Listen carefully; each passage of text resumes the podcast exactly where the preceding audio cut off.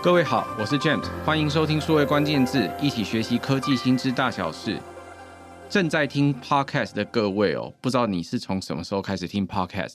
在数位关键字这个节目大概录了也快要两年的时间，所以大概是从二零二一年十月左右开始这个节目。但是很多台湾的 podcast 的听众大概多半都是从二零二零、二零二一这两年 COVID 刚开始发生的这两年开始养成了 podcast 习惯，甚至在台湾还有另外一个称号叫二零二零年是台湾的 podcast 元年。究竟现在还有多少人在听 podcast？ podcast 是还是热门红火，还是已经变成冷冷清清没有人要再关注的其中一种平台？在这一集的数位关键字，我们邀请到 First Story 的创办人兼共同营运长刘德正 Kirk 来上节目，为我们一起分享 Podcast 的热潮。我们欢迎 Kirk。嗨，大家好，呃，谢谢 James 的邀请，有机会就是在这个节目分享一下我们在这个产业待了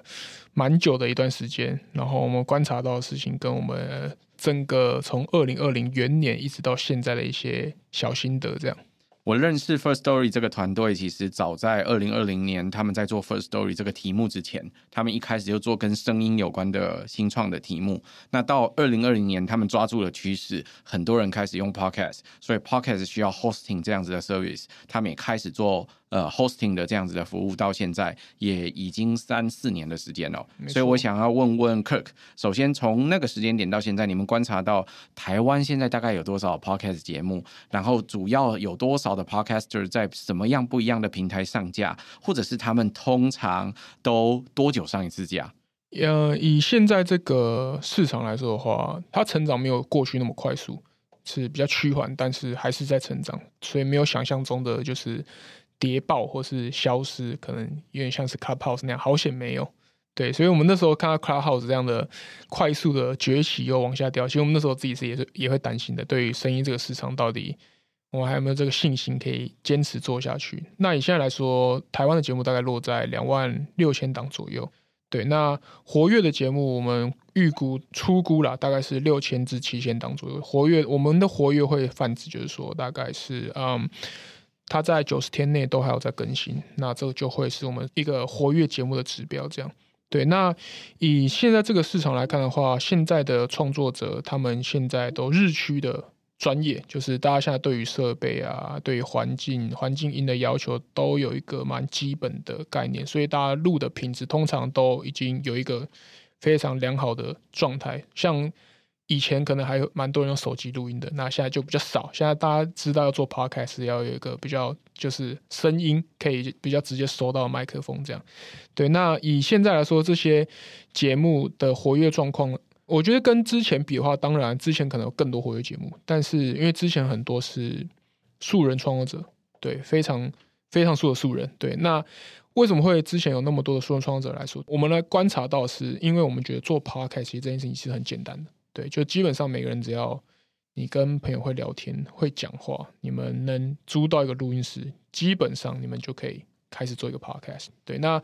做 podcast 这件事情，他做了一定的时间之内，他才会真正进入到创作。所以其实蛮多的节目可能做个十集、十一集，他就直接断掉了，对，会直接停更，就不会再继续更新下去。所以可能做到第十集之后，创作者才会变成一个真正在 create 的一个状态。他真的会，他真的就是，呃，可能跟朋友聊天已经聊不下去了，他才会进入到一个他需要真的去设备好的题材，然后真的去做一些功课，才可以持续的在录音录 podcast 这样。所以我觉得现在创作者其实都已经是非常专业的状态，然后节目的多元性也是非常多，对，任何节目你在 podcast 的平台上面基本上都应该找得到。对，然后他现在以我们现在观察到了，他也没有受到太多的管控，所以他还是一个非常相对 YouTube 来说非常自由的一个平台这样。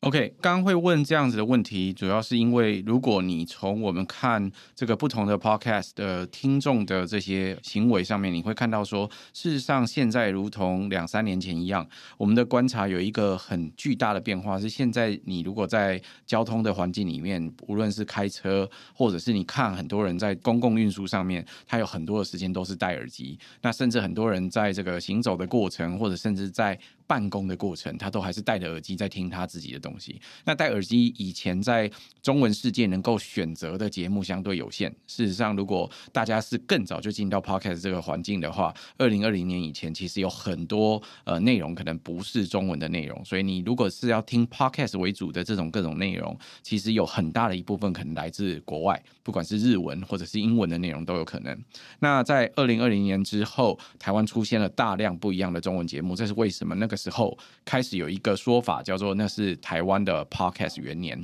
那这个呃行为二零二零到二零二三其实好像没有太大的改变，我们依然看到有这么多的使用者都是在不同的时间点会戴着他耳机在听他这相关的节目，意味着事实上这个消费者的消费习惯已经养成，看起来是呃已经有这样的状态。那如同 Kirk 刚刚的分享也看到了这个数据，就是事实上其实有两万多档节目，而且在九十天内，也就是三个月内还持续有在更新的就有六七千档节目，这其实是一个不小的量，也是个不少的选择。所以对于消费者来说，事实上这是一个很棒的环境，有非常多不同的节目可以选择。那也想问问 Kirk， 从刚你的分析讲到这有六七千档节目，他们大概都会在呃三个月内至少会去做更新，我想有更多更棒的头部型节目至少一个礼拜都会更新一次或两次。那在这些节目上面，因为每一个听众他的行动装置或他收听装置都不太一样，他有可能用的播放器也不太一样，在这方面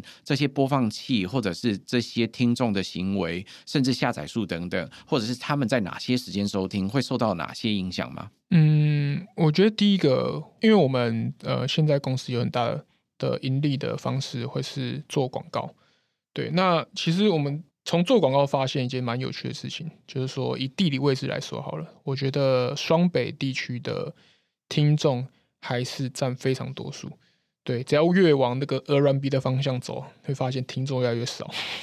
那为什么？因为我们我们的东西其实会被理解成，可能对于传产的公司，他们会觉得我们就是一个广播广告这样。对，那我们当然也会接触呃传产的客户这样。对，那他对我们理解就是广播广告。那对于那些公司，他们为什么会下广播广告？因为广播广告有一个蛮既定的一个格式，那它就是个地区型的投放。我在高雄就是听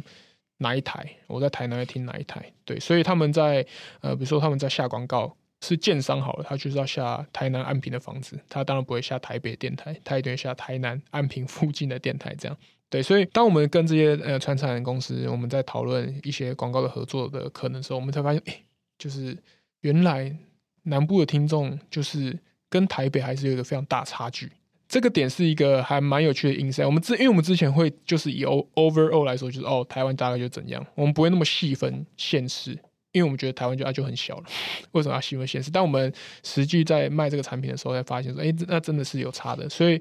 其实我们有在就是在看说南部为什么跟台北的差距是差那么多，然后那为什么是交通习惯吗？还是说工作形态有差？这也是我们觉得现在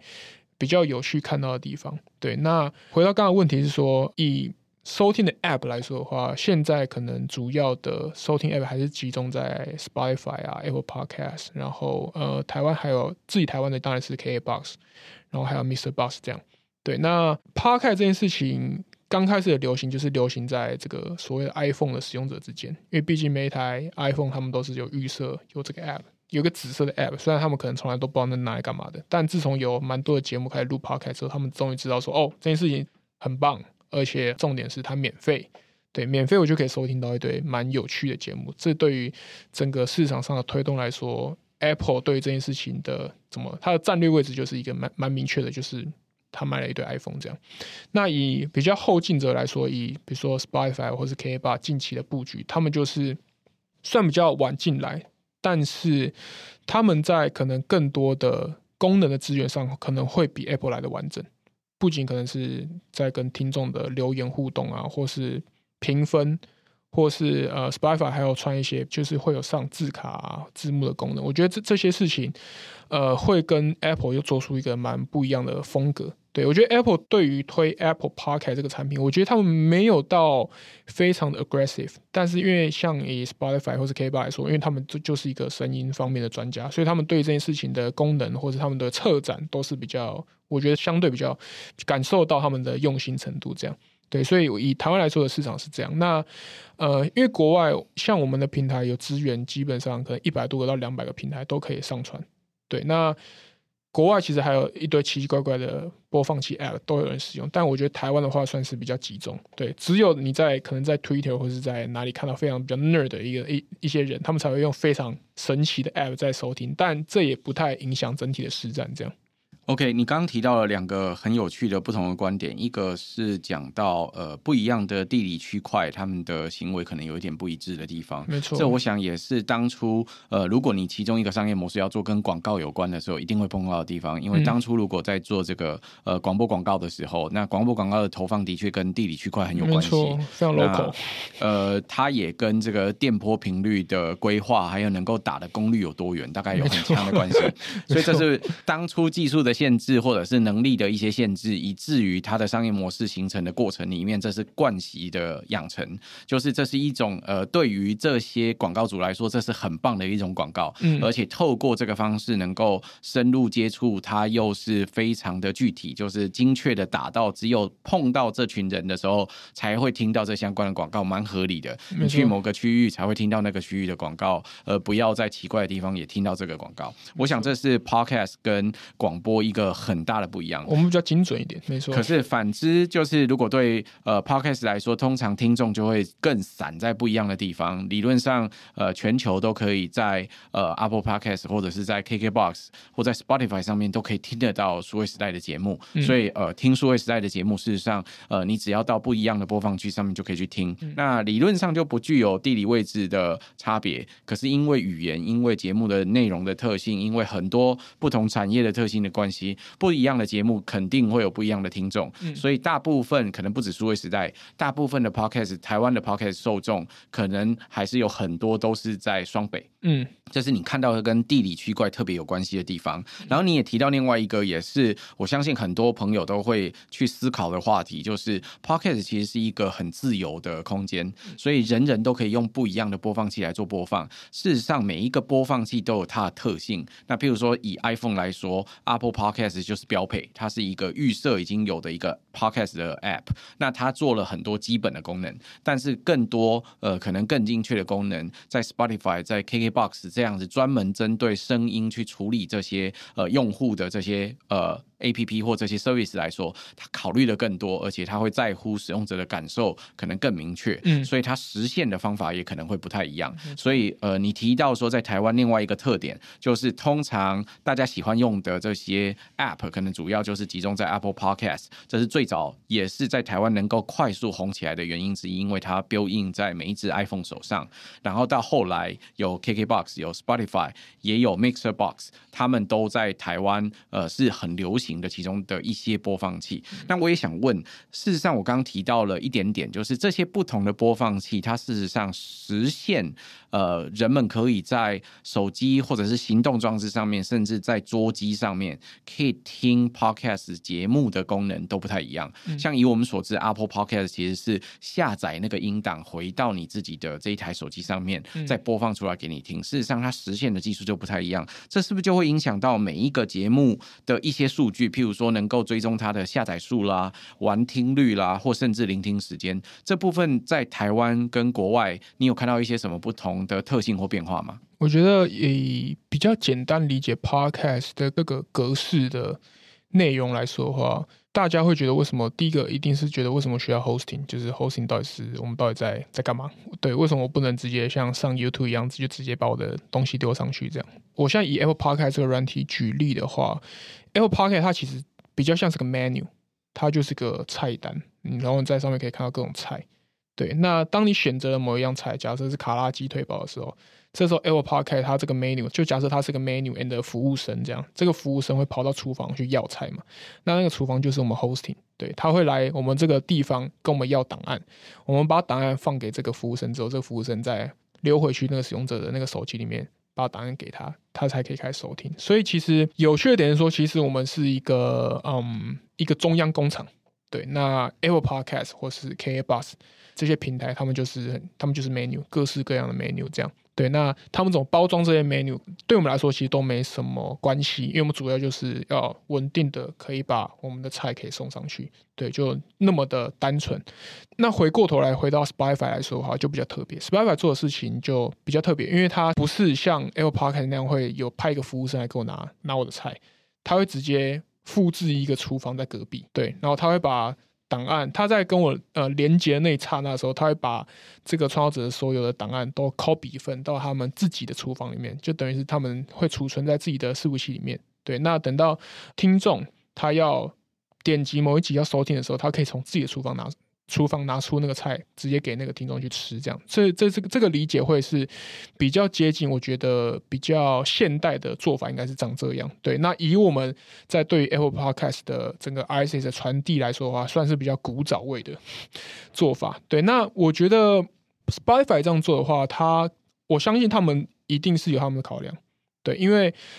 基本上如果是 Apple Podcast 这个做法的话，其实我们负担了很大的一个传输的成本，就是因为这个东西我们现在做的话就是做 streaming。 对，回到 James 刚才的提问是下载，其实现在下载来说对我们来说的话不太就是不太影响，也不太有使用者这样做。像使用者他们只要点击播放点击播放那个当下都在做 streaming， 对，那他会马上来跟我要资料，对，那我就马上把资料吐回去，对，那这个东西对我来说就是一个很大的一个 bandwidth 的一个一个成本，这样累积起来就非常的惊人。那像 Spotify 那边的话，那边对我们来说的话，哎，那就蛮赞的，因为那个成本是他在他们自己身上。只要一个听众他是用 Spotify 收听的话，基本上就与我就是没有什么事情了。对，反正成本是他们自己扛，他们要自己处理他们自己的事情，这样。对，那 Spotify 的优势绝对是说，我相信它的传输的。呃，怎怎么讲？稳定程度绝对是比较高的。呃，如果有做过 podcast 或是现在就是 podcaster 的话，你应该有就是一定有遇过什么 Apple Podcast 没有更新，对，或是某某平台没有更新。那这些问题都是 R S A 这件事情所造成的一些影响，这样。但是以 Spotify 来说的话，因为他们都是自己在自己的黑盒子里面运行，所以他们都可以比较快速跟比较稳定的去传递内容。对，那以拿到的资料来分别的话，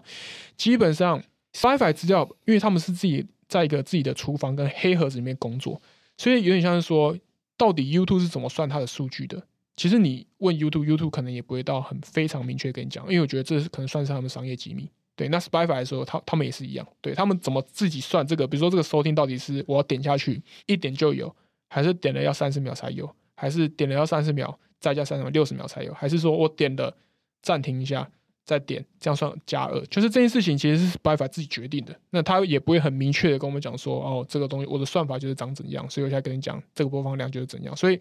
以这件事情来说的话，我们对 Spotify 吐出来的数据就会需要跟 Apple Podcast 数据做一个分开，对，因为两边的规则不一样，我们不能把它杂在一起，这样会有点奇怪，然后有有有点不准确，所以我们以现在呈现方式的话，尽量都可以分开独立呈现，让我们的创作者可以比较明确知道说，哦，你在这各个平台上的收听状况是怎么样的。刚刚会这样问 Kirk 是因为很多朋友在讨论 podcast 的这个效果的时候，其中一个在算的东西可能叫做下载数，或者是在算订阅者数的时候，事实上在不同的平台上面有很多差别，那这个差别在一般的创作者之间也不见得很容易了解，所以为什么我们花了一点时间讨论 podcast 的技术哦？这个 podcast 的技术真的很有趣，这个你用不一样的播放器在播放的时候，对于使用者来说他感受可能有点像，就是他不会太不一样，但事实上很多使用者可能都呃，用了一段时间之后就会发现很多事，譬如说你的 Apple Podcast 上面，我不知道各位有没有注意过，如果你订阅很多的节目的话，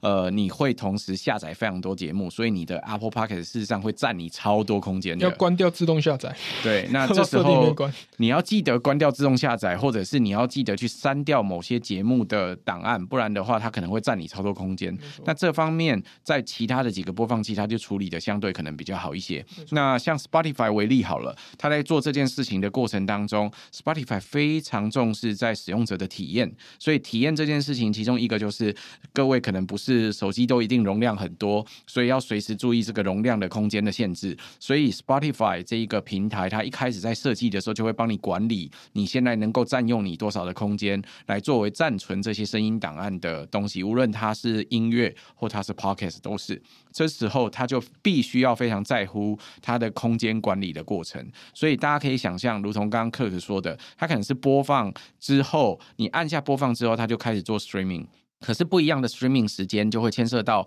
我是不是得把整个档案全部都给你，还是我可以把部分档案先给你，你如果听到哪一个部分，我为了让你体验很好，所以我可能在预载多少时间就好，然后我也可以把前面的一段的档案是不是可以切了把它先丢掉，这样子我也许就可以不用占到那么多的空间。各位想想、哦、如果从使用者体验可以达成这件事，同时满足你听的时候不会有感觉这个档案正在下载，或者是下载到某一个段落会不会停了，等一下没有网路的时候受不了，或者是你说、呃、你也不用去管它到底会占你的多少空间，但是它就是总控制不会占你太多的空间，我想对于使用者的体验可能都更好。这是为什么说声音专家在处理档案的时候他做法就跟古典的 podcast 的做法可能不太一样，所以 Kirk 刚刚跟你比喻说这不同的机制的不同的做法的时候，它数字就会很不一样，所以数字能够直接拿来做比较吗？不同的定义是可以如何比较，就很考验每一个 curator 跟甚至平台的智慧。去看那个数字的时候，单看数字可能都只有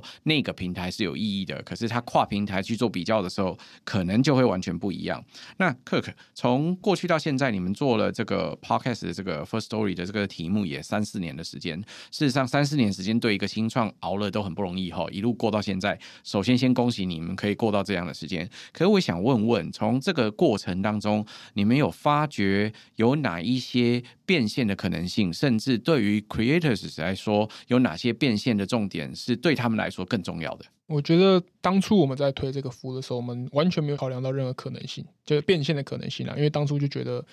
还不确定，先做了再说，对，还不确定有没有这个市场，但是我们觉得好像有机会，所以就做了。所以那时候我们最大的目标就是要有更多的创作者，更多的创作者可以愿意投入 Podcast 这个产业里面。那以现在来说的话，以我先讲创作者的变现可能性，因为我觉得以我们都会称我们那个使用者为创作者啦，因为他们就是 content creator 非常明确。那我觉得以 creator 来说，他们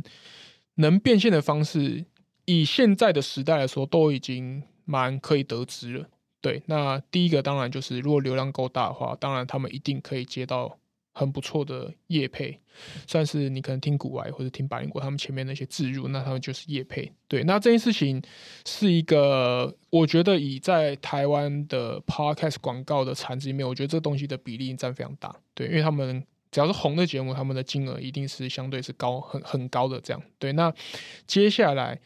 的下一个一个 level 的创作者，那他们所面对到的问题就会更复杂了，因为他们可能他们的流量没有大到可以足够接到支撑他生活的业配，那他就需要想别的方式来让他的这个他投资 podcast 时间可以获得一些回报。呃，就我们自己的观察，现在的创作者，我觉得如果大家有兴趣的话，可以去 Google 一个公司叫做 Acast A C A S T， 然后它是一个瑞典的上市公司，然后它是专门做 podcast hosting， 就跟我们基本上很像的一间公司。对，但他们有做到上市，所以你可以完全看他们的财报是怎么写的。对，那他们、呃、有一期的财报就在描述他们的创作者。对，因为他们的创作者也是、哎、好几万，那我们也是有一万多个创作者，其实也数字都已经算是 有, 有大量创作者在使用了。对，那他们就是把他们创作者所有的创作者的 level 拉出来，然后去跟股东讲说，我们到底哪些创作者对我们公司来说是有比较有高的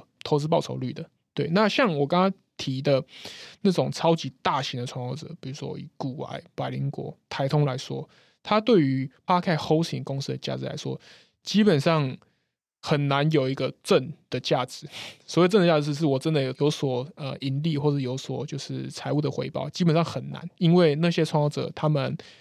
老实说，他们其实就是根本不需要跟你合作，他们就可以赚到够多的钱。对，那所以这些创作者对于 Acast 或者对我们来说，我们都是很难碰到的。可能有一些有可能业务合作，但是我不太可能从他身上可以获得太多的就是财务回报。所以我们都是会比较 focus 在第二层级的创作者，就是他不会是那么大咖的创作者，但是他很有潜力，而且他现在做的有做了一定的成绩，然后他有可能会变大。那这些创作者就是我们会非常 focus 跟专心投入的对象。对，那这些创作者的盈利的方式，我们会区分成几个。第一个就是透过我们呃广告的动态插入，插在他们 podcast 的前头，然后让我们跟他们都可以分润，这是第一个。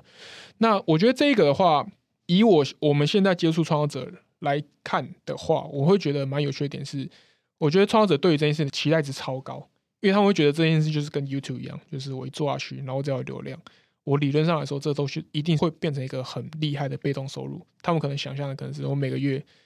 什么事都不做，我再录好 podcast， 那个广告就可以让我赚个十万二十万。但我觉得这件事情现在还比较，在 podcast 市场来说还比较有点难度，对，它不会是一个真的可以让创作者生活的一个就是一个主要的手法。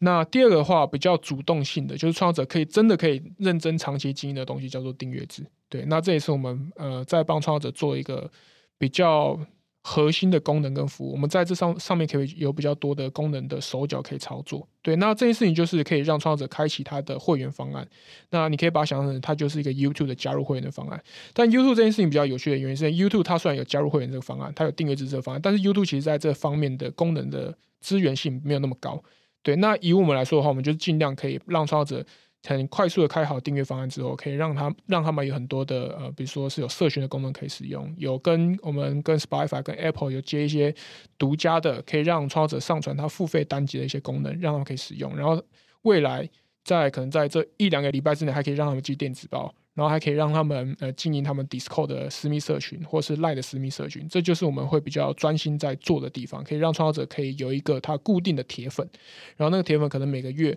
都还可以做一些 referral 的功能，让更多的人可以加进来，然后帮助这个创作者做成长，让他有一个每月固定稳定的现金流，获得一些固定的收益，这对我们来说是很重要的，那对创作者来说也超级重要。所以我刚刚讲到的可能就是以广告以订阅制，对，那接下来第三种话就是你可能需要卖一些线下活动或是实体的东西，对，但这件事情的话我们的我们的钻研就没有那么深了，这件可能就是留给创作者自己来决定说要不要有这些的变现的手法。但我们以网络软体来说的话，前面两个我们基本上就已经是呃可以完全的支援创作者去做变现这样。Kirk 刚刚分析了在网络上怎么做生意的时候，对创作者来说事实上可能有三种不一样的变现模式，第一种是广告，第二种是订阅，第三种可能是电商。其中呢，第一种我想是很多媒体或很多创作者想要做的其中一种模式，那里面可能又分成像是业配啦，或者是像他刚刚讲到的插入广告这种格式，这不管是自己在平台上或者是透过业配等等经济等等模式不同的做法，都大概可以对创作者来说不无小补，或甚至对头部创作者来说会有很大的帮忙。那第二种是做订阅制，我想很多朋友现在如果在线上已经开始注意到譬如说童书啦，或者是一些呃财经的话题啦，或甚至投资的话题上面有很多订阅制不一样的这些节目或者是频道可以去收听，所以我想这是第二种跟创作者有关变现的模式。第三块是电商，那很有可能是衍生性商品或其他相关的活动或服务，那这是另外一种要做的东西，这不一定是现在 First Story 最呃做最多的东西，但是其实也是一种创作者变现的手法之一。那我也想想多问问，从你的观点来看，像插入式广告，尤其是 First Story 特别推的，有没有什么比较特别成功的案例可以分享给大家？嗯，我们能透露的厂商就是我们前阵子跟长荣航空有一档蛮有趣的合作。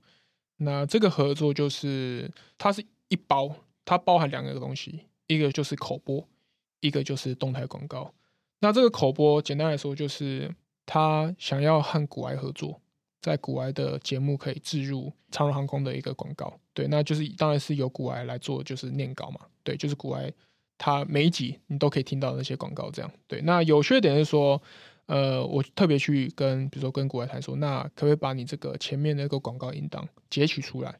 然后让我可以投到我自己 podcast 下面的所有节目里面做，对，所以它会它会是一整包，包含了动态也包含了股癌的口播这样。那这件事情其实就是还我觉得它是一个我们第一次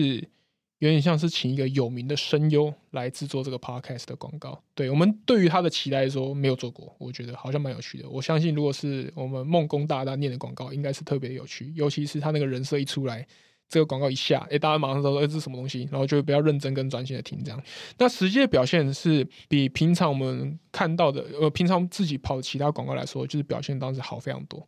对，那就是有印证说、欸、其实声优是非常关键的，对，那像呃长荣航空的话，他们也觉得这一次的合作就是真的蛮酷的，就是那时候整个 podcast 的就是世界里面都充满了呃古来的声音这样，所以我觉得这件事情是我们近期尝试去做，然后做的也还效果还不错，然后我们自己做也蛮开心的一个 case 这样。对，那以所有的动态广告来说的话，现在大部分啦，所有的品牌商来跟我们谈，他们面临的第一个最大的问题就是，哎，我那我音档怎么办？我没有音档。那这时候我们通常就是会帮他介绍非常多的配音员，跟他们合作，然后他可能帮忙制作文稿这样。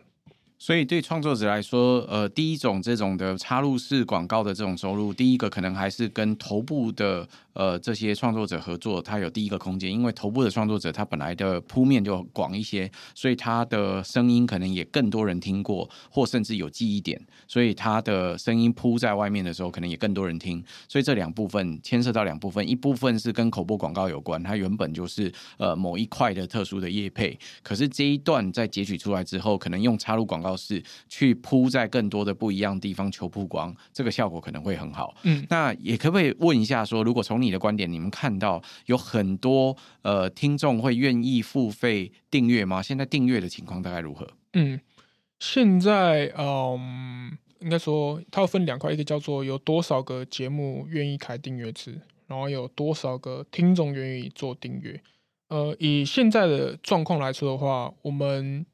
原本对于这件事情的期待，它会是比较刚开始的启动，一定是比较难的，因为你第一个你要去说服创作者要开这件事情，对，那开这件事情，订阅制其实对创作者来说，他们心里都会有一个一个小负担啦，因为他们会觉得说啊，每个月固定给我钱，哈、啊，那我一定要有一个相对应的，就是 commitment 那种感觉，因为像是早期像科技导读那样，对我相信科技科技导读他应该是也会发现说哇，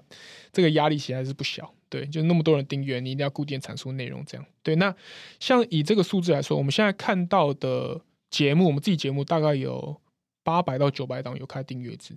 但是大部分的订阅者可能会集中落在订阅可能二十到三十档节目。对，所以其实蛮多的创作者他开了订阅制之后，他们可能不知道怎么经营，他们也就放在那边。或是会有零星几个就是很愿意佛系每个月抖内给他的一些听众存在。对，那以现在的订阅制来说，我觉得订阅制这件事情在台湾市场我们一直还没有一个定论。对，就是这件事情我们自己也对它的未来我也没有到非常的肯定说这件事情能爆开来。对，因为我觉得我看到国外的公司，比如说像、呃、Patreon 或是在讲可能大家比较熟悉的 OnlyFans 来说，他们其实这些的平台他们主要的收益都可能会是依靠那几个超级爆炸强的创作者，头部超级头部超级头部，对，他们一个人可能代表公司 百分之三十 的营收的那种类型的创作者。对，那其实这件事情我不确定它的健康程度到底多高，像因为 Patreon 感觉好像现在好像也没有到特别的就是赚钱，我觉得这件事情也是我们会在看的事情。对，那像以 OnlyFans 来说的话，你就可以看到 P R 九十九点九 的创作者可以在上面可能就是赚到真的是发疯好几亿的这样赚。对，那这件事对于一间公司的营运上面上面来说，到底是不是健康的事情，或是它是一个我们需要追求的事情，这件事情我是我是不能肯定的。对，但是我们现在对于订阅制的状况来说的话，因为会觉得说呃，以中文市场世界来说，这件事情还没有那么普及，我们也不知道这件事的天花板在哪边。我只知道说得到非常赚钱，但是这件事情会不会移植出得到以外中国以外，我觉得这件事我们也不能到很肯定。所以我们现在的状况会是疯狂的去找不同的类型的创作者，然后看有没有合作的空间去合作一个订阅制。因为我觉得订阅制这件事情它可能不像开课课程的话，我觉得它就是像拍电影一样，它就是砰上了，有或没有，会不会被那个粉丝攻击之类，我觉得这就是一翻两瞪眼。但是我觉得订阅制它是一个很长尾的东西，对，它是一个跟真实粉丝铁粉的经营，对，它会是一个社群的建立。我觉得这件事情是我们看到订阅制的价值，对，那这件事情我们是想要帮协助创作者完成的，对。那我觉得以现在台湾来看的话，像开课平台现在那么多，然后那么多超级强的老师可以开出那么高金额的课程，我就觉得